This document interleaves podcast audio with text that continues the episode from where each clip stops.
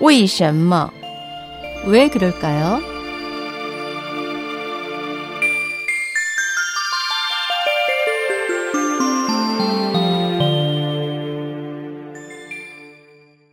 왜 그럴까요? 아욱을 뽑는 것이 청백리를 상징한 까닭은 무엇일까요? 아욱은 아욱가의 두해 살이 풀로 높이가 50에서 70cm까지 자라며 잎은 다섯 갈래로 갈라져 있습니다. 연한 줄기와 잎은 국을 끓여 먹으며 씨는 동주자라 하여 한방에서 이뇨제로 쓰입니다. 우리 속담에 가을 아욱국은 문을 닫아 걸고 먹는다는 말이 있는가 하면 아욱으로 국을 끓여 3년을 먹으면 외장문으로는 못 들어간다는 속담도 있습니다. 그처럼 아욱국은 보약처럼 귀하고 영양이 풍부할 뿐만 아니라 양기를 보하는 작용이 뛰어난 음식이기도 합니다. 또한 아욱을 정자나 누각을 부수고라도 심을 정도로 소중하다 하여 파루초라고 부르기도 합니다.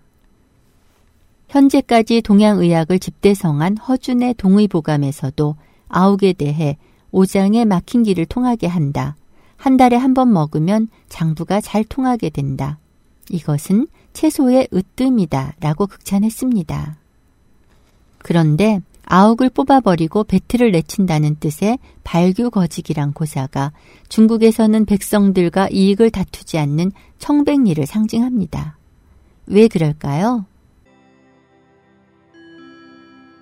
이 고사가 등장한 배경은 전국시대 노나라의 재상을 지낸 공의휴와 관련이 있습니다.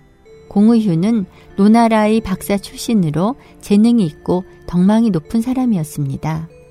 그는 법을 엄격히 준수하고 복록을 받는 관리들이 백성들의 이익을 함부로 침해하지 못하게 했습니다. 사기의 순리 열전에 의하면 공의휴는 집에 찾아온 손님이 재상이 좋아한다고 하여 가져왔다며 생선을 선물로 내밀자 내가 생선을 좋아하기 때문에 받지 않겠소. 지금 나는 재상의 직에 있기에 얼마든지 생선을 사 먹을 수 있어.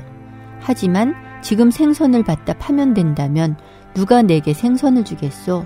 라며 사양했습니다.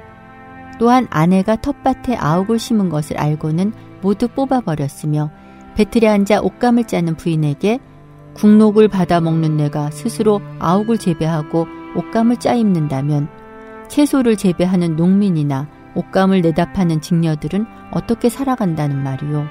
라고 나무라며 배틀을 부숴버렸습니다. 이 일화에서 아욱을 뽑고 배틀을 없앤다는 뜻의 발규거직이라는 고사가 탄생하였다고 합니다. 요즘 우리나라에서도 양극화나 서민경제 보호가 하도입니다. 만약 일부 힘있는 부서의 관리들이나 심지어 감찰기관의 책임자까지 재산 증식을 위해 불법적으로 위장 전입을 하거나 직무와 관련된 떳떳하지 못한 부업으로 수입을 챙기는 모습을 본다면 공의휴는 뭐라고 했을까요? 사기를 완성한 사마천은 이들을 어떻게 기록했을까요?